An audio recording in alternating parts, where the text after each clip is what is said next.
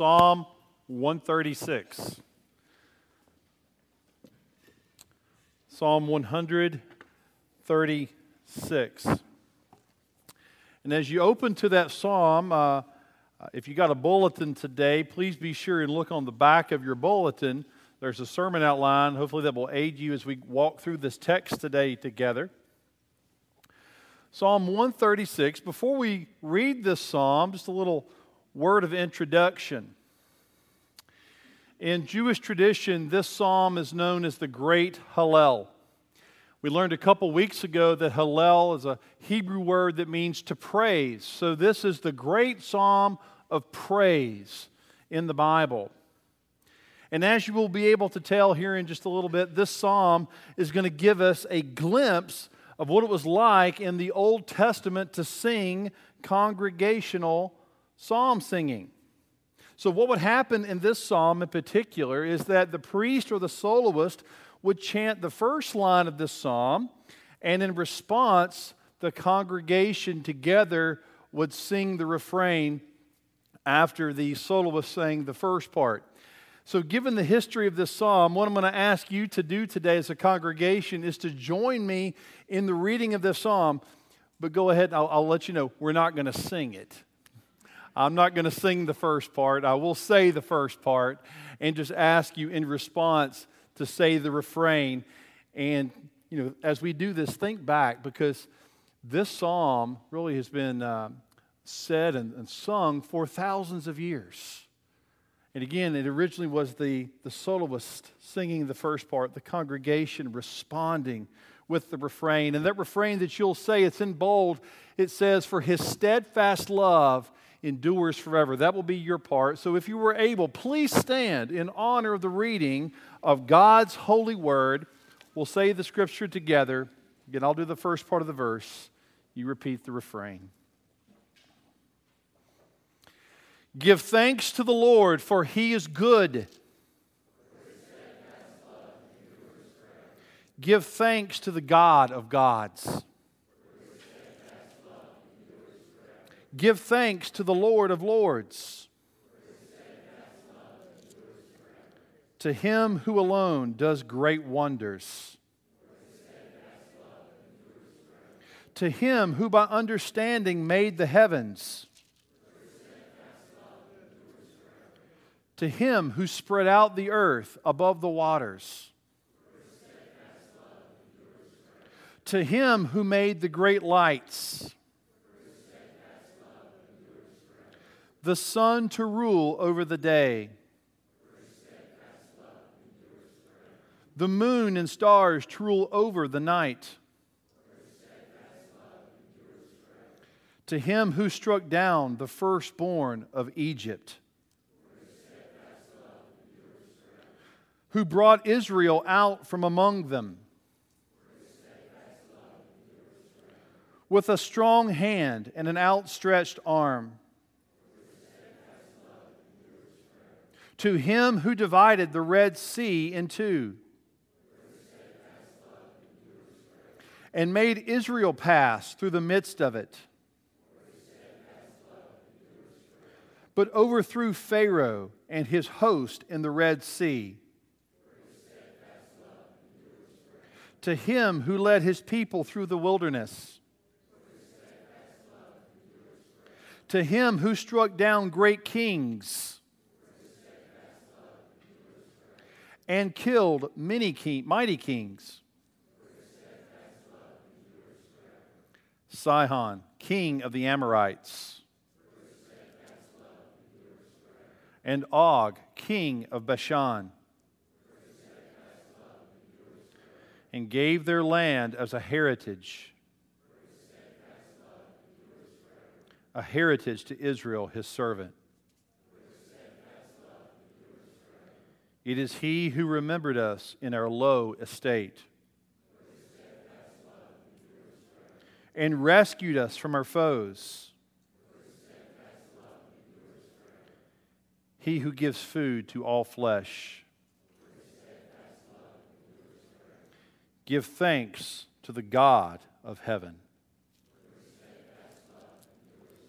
Pray with me. Father, it is good to read your word together, to ponder your steadfast love over the ages, to remember your works of creation and providence towards us.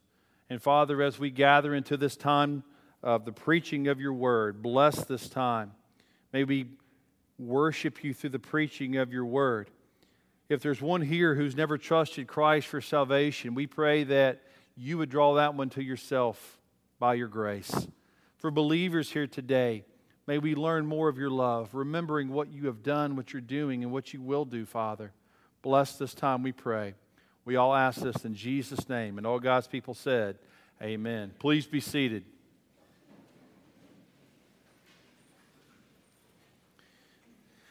If you're visiting with us today or you're here for the first time in a long time, want you to know that we are right in the middle of a series on the Psalms. And we've covered several different types of Psalms over the past few weeks. We've covered wisdom Psalms, Psalms that teach us about the revelation and the law of God, Psalms of confidence, saying to the Lord that we trust in you and in you alone, Psalm of protection that God is with us and around us all the time. We've been down in the valley in some of the Psalms called the laments, people crying out to God in their greatest time of need. We saw David's lament in Psalm 51 as he's repenting of his sin. We've been up on the mountaintop as well. Psalm 117 was a hymn, a hymn of praise to God, exalting God, that everyone, not just in Israel, but all over the world, the nations are called to praise the Lord. Well, today we actually come to yet another type of psalm.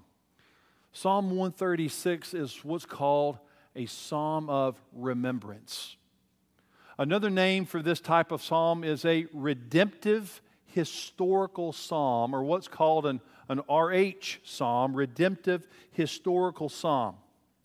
And what we find is that in these types of psalms, psalms of remembrance, that they look back into history. They recall what God has done in the past, specifically God's creating the Exodus, in, of course, from the book of Exodus, the Davidic king, the dynasty uh, through David, that these Psalms look back on what God has done throughout time.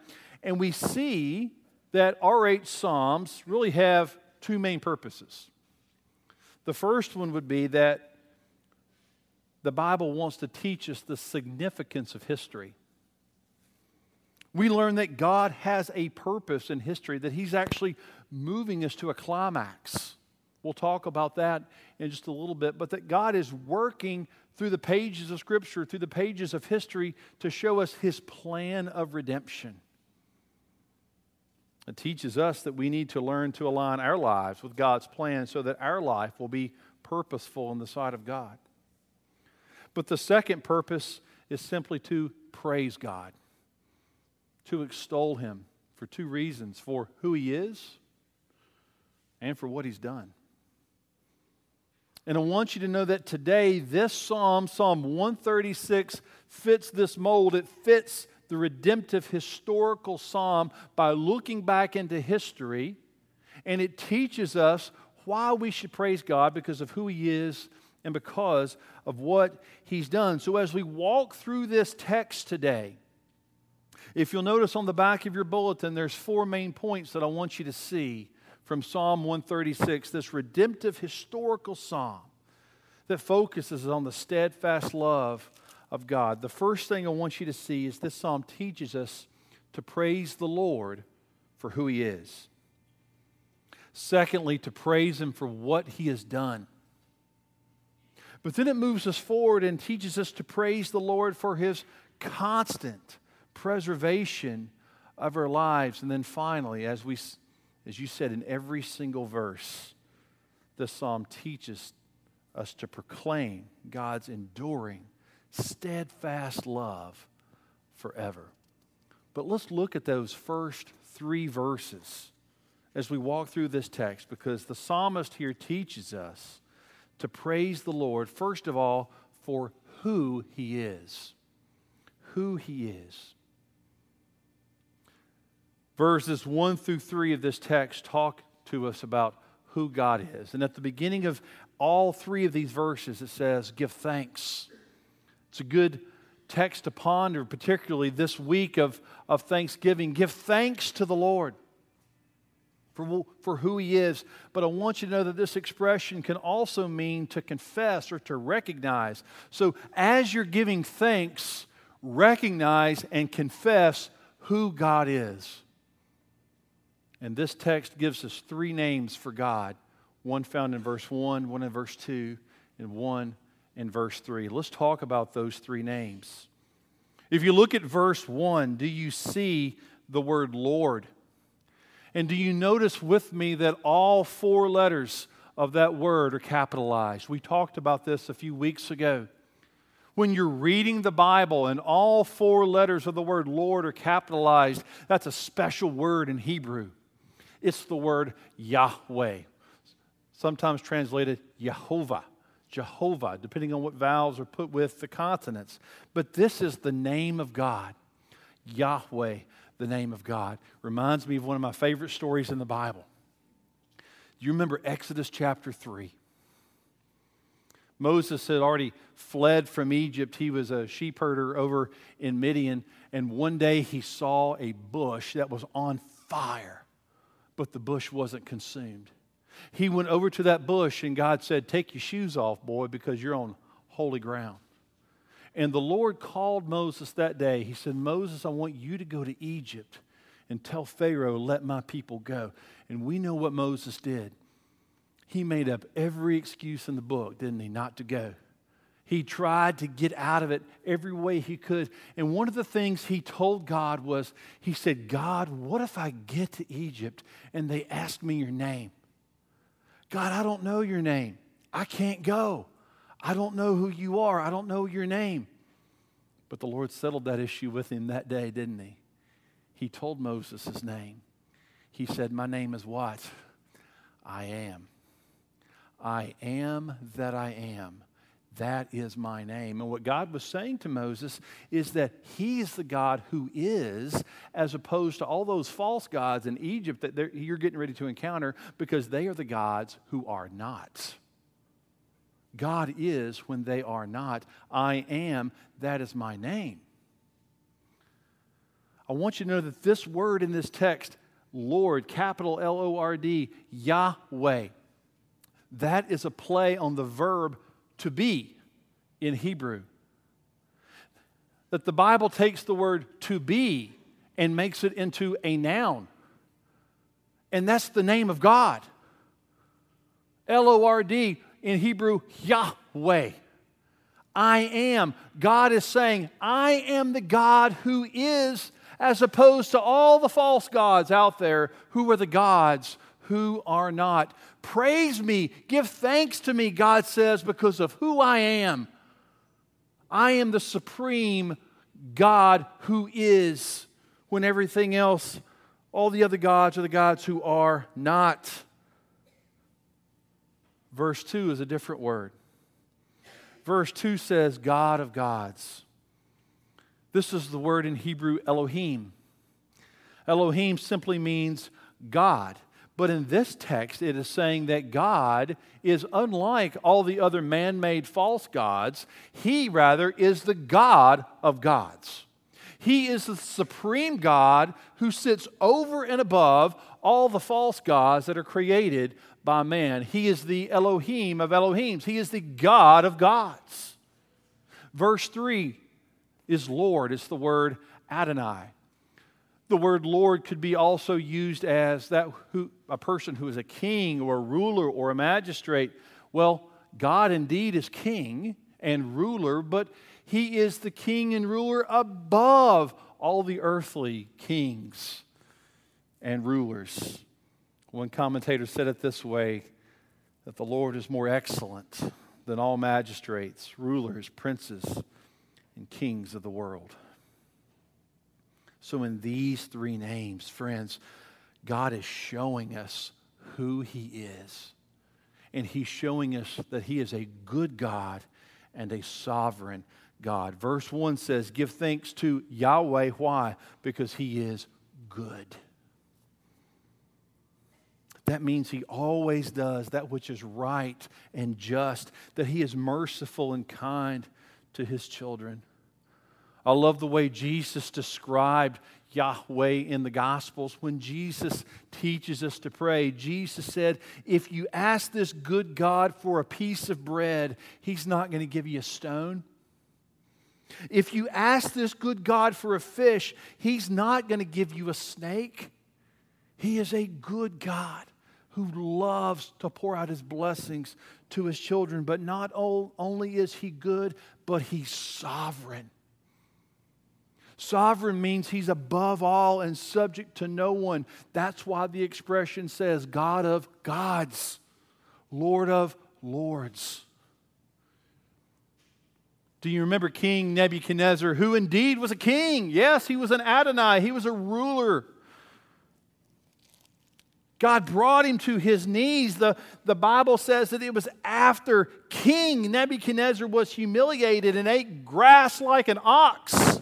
He said this in the book of Daniel. This is Daniel 4. Talking about the God of gods, the Lord of lords, he says, All the inhabitants of the earth are accounted as nothing. And he does according to his will among the host of heaven and among the inhabitants of the earth.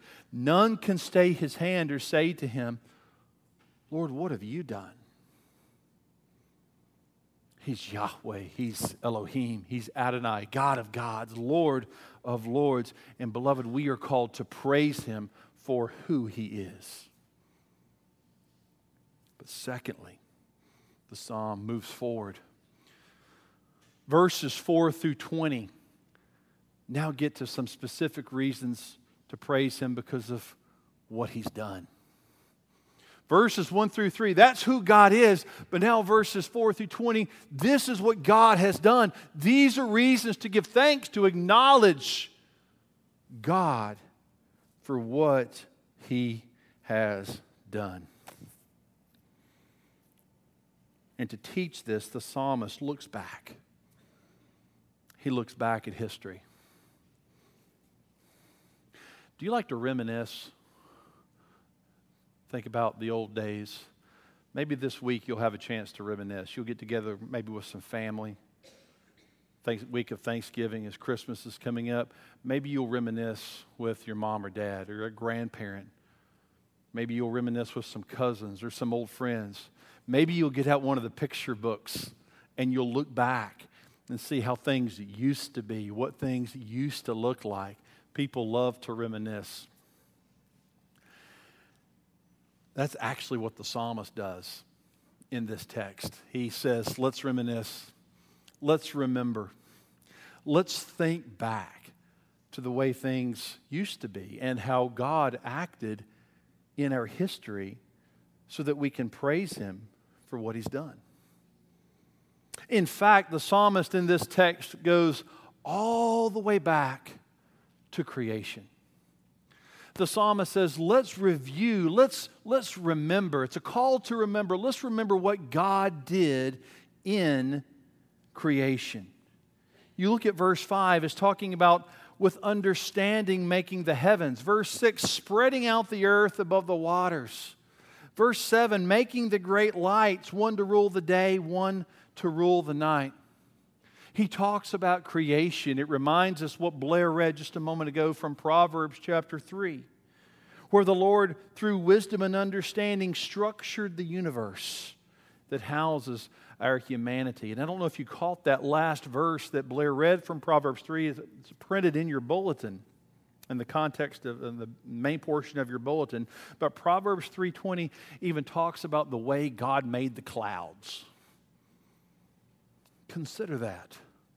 The psalmist says, or in Proverbs says, consider the way God made the clouds.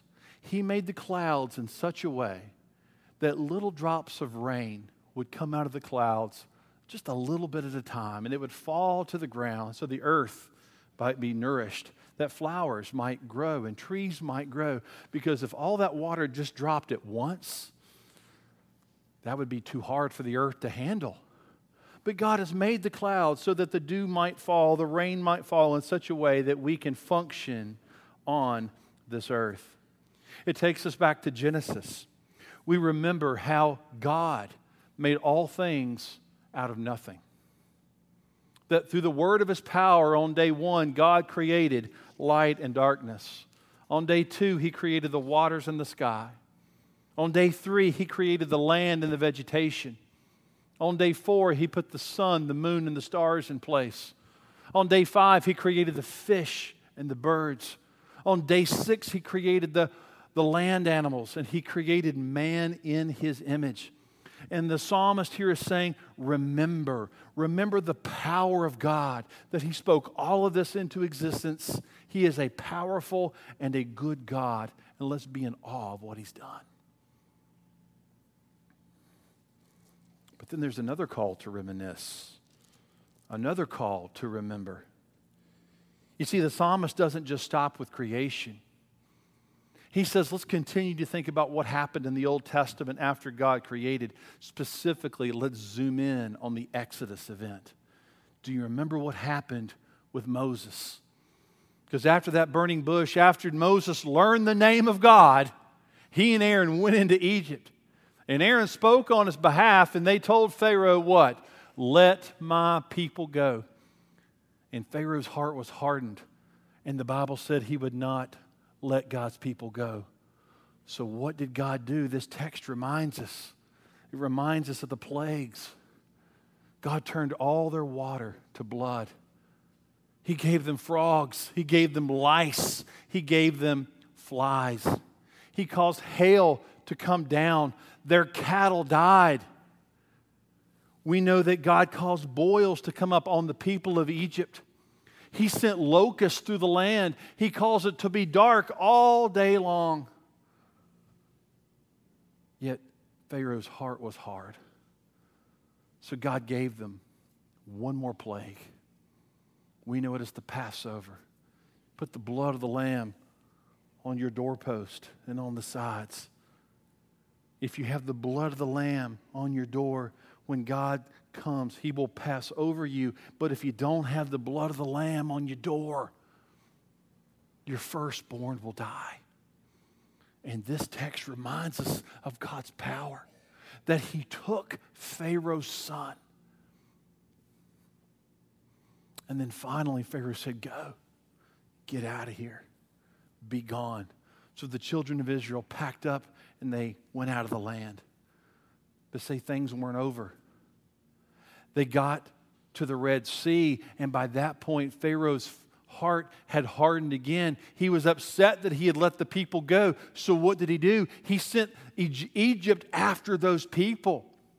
And Israel got to the banks of the Red Sea and they look to one side, and behind them, there's Egypt. They're coming. They're coming after us. And they look this way, and they say, We can't go this way either because the Red Sea is there. We're going to die in the sea. What do we do? And God says, Let me remind you of how I'm a conqueror, that I'm going to fight for my people. Because on this side, God puts a pillar of fire between Egypt and Israel. And on this side, oh, would you love to have been there to see this? On this side, the Red Sea parts.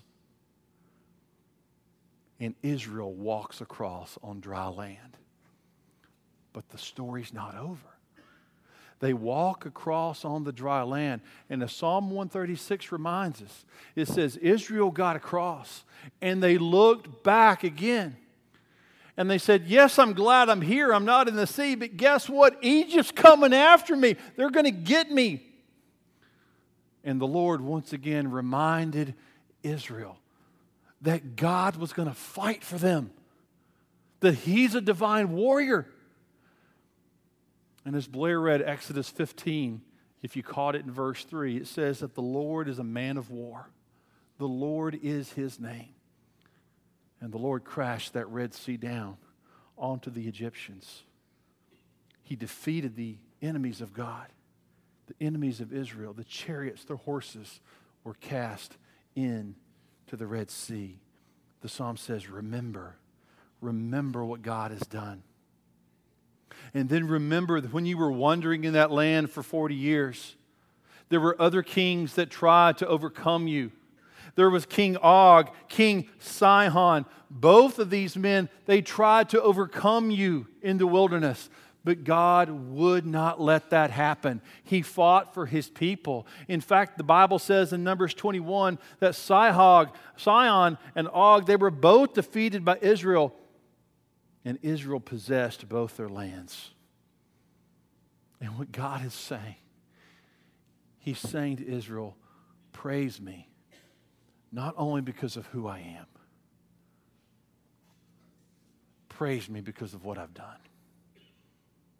I am the divine warrior who conquers your enemies. Third, this morning, Psalm 136 teaches us to praise the Lord for his constant preservation. You see, now that the people of God have realized who God is, they've realized what God has done, they've reminisced, they've looked back, God brings them to the present.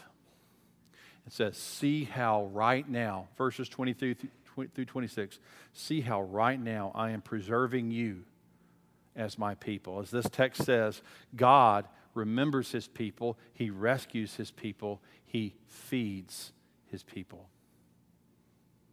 And I want you to know that for me and you today, the Lord gives us this promise. God says to us, as he did in the Old Testament, I will never leave you I will never forsake you. I will be with my people. I will preserve them to the very, very end. You see, what this psalm is teaching us is that God is with us, not only when He created all things, not only in the Exodus with Israel, not only as He is defeating the pagan king on behalf of Israel, God is with you and me right now. He helps us, He preserves us. Well, how does He do it? How is He doing this for us? We've talked a lot today about God fighting for His people, right? God defeating Egypt, defeating Sihon, defeating Og. What enemies today is God fighting and defeating for us, His people? Let's talk about at least three sin, death, and hell. like Egypt, sin, death, and hell is an enemy so big that we can't defeat those three things on our own. We need the help of God. Israel needed the help of God, and God showed up in some major, big ways. I want you to know that the Bible says that the Lord Jesus Christ took on those three things sin, death, and hell and he defeated them our greatest enemies. Sin is our enemy. For all have sinned and fall short of the glory of God. There's not one righteous, no, not one. We can't get sin off of our lives. We can't do anything about it, but Jesus can. Jesus lived a perfect life. He died on the cross, and when he did, he removed your sin and mine as far as the east is from the west. He defeated our sin. The Bible says he died with them, but he rose without them. He defeated them. He defeated hell, eternal punishment. The Bible says that on the cross, Jesus endured hell. He was separated from his Father. My God, my God, why have you forsaken me? Jesus asked. And Jesus went through hell for you and me on the cross, yet he defeated it in death. 1 Corinthians calls death our last enemy. It's the last thing we're going to face in this life. So many people fear death, yet you don't have to. Because Christ, the divine warrior, defeated death for you. You see, Christ went through death, he experienced death, but on the third day he was raised. That blessed story of Easter where Christ overcomes your last enemy, my last enemy, and saves us from death. That's why he says, I am the resurrection and the life. Though a man die, yet shall he live. Death is defeated in Jesus Christ. He also gives us the Holy Spirit. You see, when we come now to know Christ by grace through faith. When we believe upon Him, Christ gives us His Holy Spirit that inhabits us. We are the temple of God. And His Spirit leads, guides, and directs, just as God led, guided, and directed those in the Old Testament. And He will grow you in your faith and preserve you to the very day that you die or Jesus comes back. Because there's a future aspect to this. God's not finished. Right now, Jesus is building his church, but one day, beloved, the Bible says Jesus is coming back. We talked about history being purposeful, being meaningful, because what's all this? What, are we heading toward? Where are we going? You see, this whole redemptive plan of God is pointing to a marriage supper. Yes, the groom is coming to get his bride, Jesus is coming back. And when he does, he will usher us as the bride of Christ into the presence of his Father. And we will have that wedding supper of the Lamb and be with Jesus forever.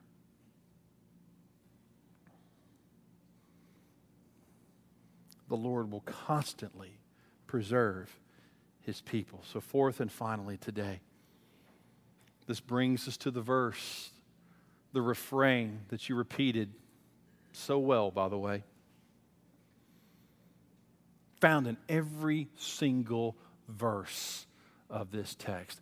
The enduring, steadfast love of God. The word for love in this text, it's a word we talked about a few weeks ago. Chesed or Hesed. It's a Hebrew term I want you to be familiar with. Let me remind you of the definition we talked about of chesed in Hebrew, the love of God. This is a strong relational term that wraps up in itself an entire cluster of concepts. All the divine attributes of God His love, mercy, and grace, kindness, goodness, benevolence, loyalty, and faithfulness. In short, it's that quality that moves a person to act for the benefit of another without respect to the advantage it might bring the person who expresses it. And the fact that the refrain in this text, which is his steadfast love endures forever, the fact that it's repeated in every single verse teaches us that God loves us in every single way that he's mentioned in this text, specifically. In his sovereignty, being God of God and Lord of Lords, God is saying to you, I love you by being in control of history. Through his creation, God is saying to you, I love you by designing a world in which you can live and thrive. In his victories, God is saying, I love you by conquering all of your enemies, enemies you could never conquer on your own in his preservation. Jesus is saying, I love you. I will never leave you. I will never forsake you. I want to give you my spirit who will usher you into the presence of my Father. And like a river that continually runs, God has said his love keeps pouring out towards us in all things. And I want you to know that today, God's love is ready to pour into your life. Oh, how wonderful it is to know God, to be saved from your sins, to have a relationship with our Heavenly Father, to know His Son, to know His Spirit. Be thankful for that today. Be, and if you're here today and you don't know this God, the God who is sovereign, who created, who is all powerful, His love is ready to rush into your heart today. Come to Him repent of your sins, embrace Jesus Christ by grace through faith, that you can know and praise this God. As we conclude this morning, a few questions to ask. The first one would be this In your life, have you considered who God is? Yahweh, Elohim, Adonai. Have you considered who God is, being the God of gods, the Lord of lords, completely sovereign, completely good. Secondly, have you considered what God has done? Have you looked back and remembered the past? creation, the Exodus, how God fought for his people? Have you considered the present, how God is preserving you, even to the point of bringing you here now into this church to have his word, to hear the word of God proclaimed? Have you considered the future, what God is moving towards this marriage supper of the Lamb, that Christ is coming back one day? And God's going to call his people to himself. But most importantly, have you considered the love of God? The Hesed. In this is love. Not that we love God but that He loved us. And He sent His Son as a propitiation, as an atoning sacrifice for our sins. God demonstrated His love for us in this that while we were sinners, Christ died for us. And as I told the children, God so loved the world that He gave you His only begotten Son. Pray with me, please.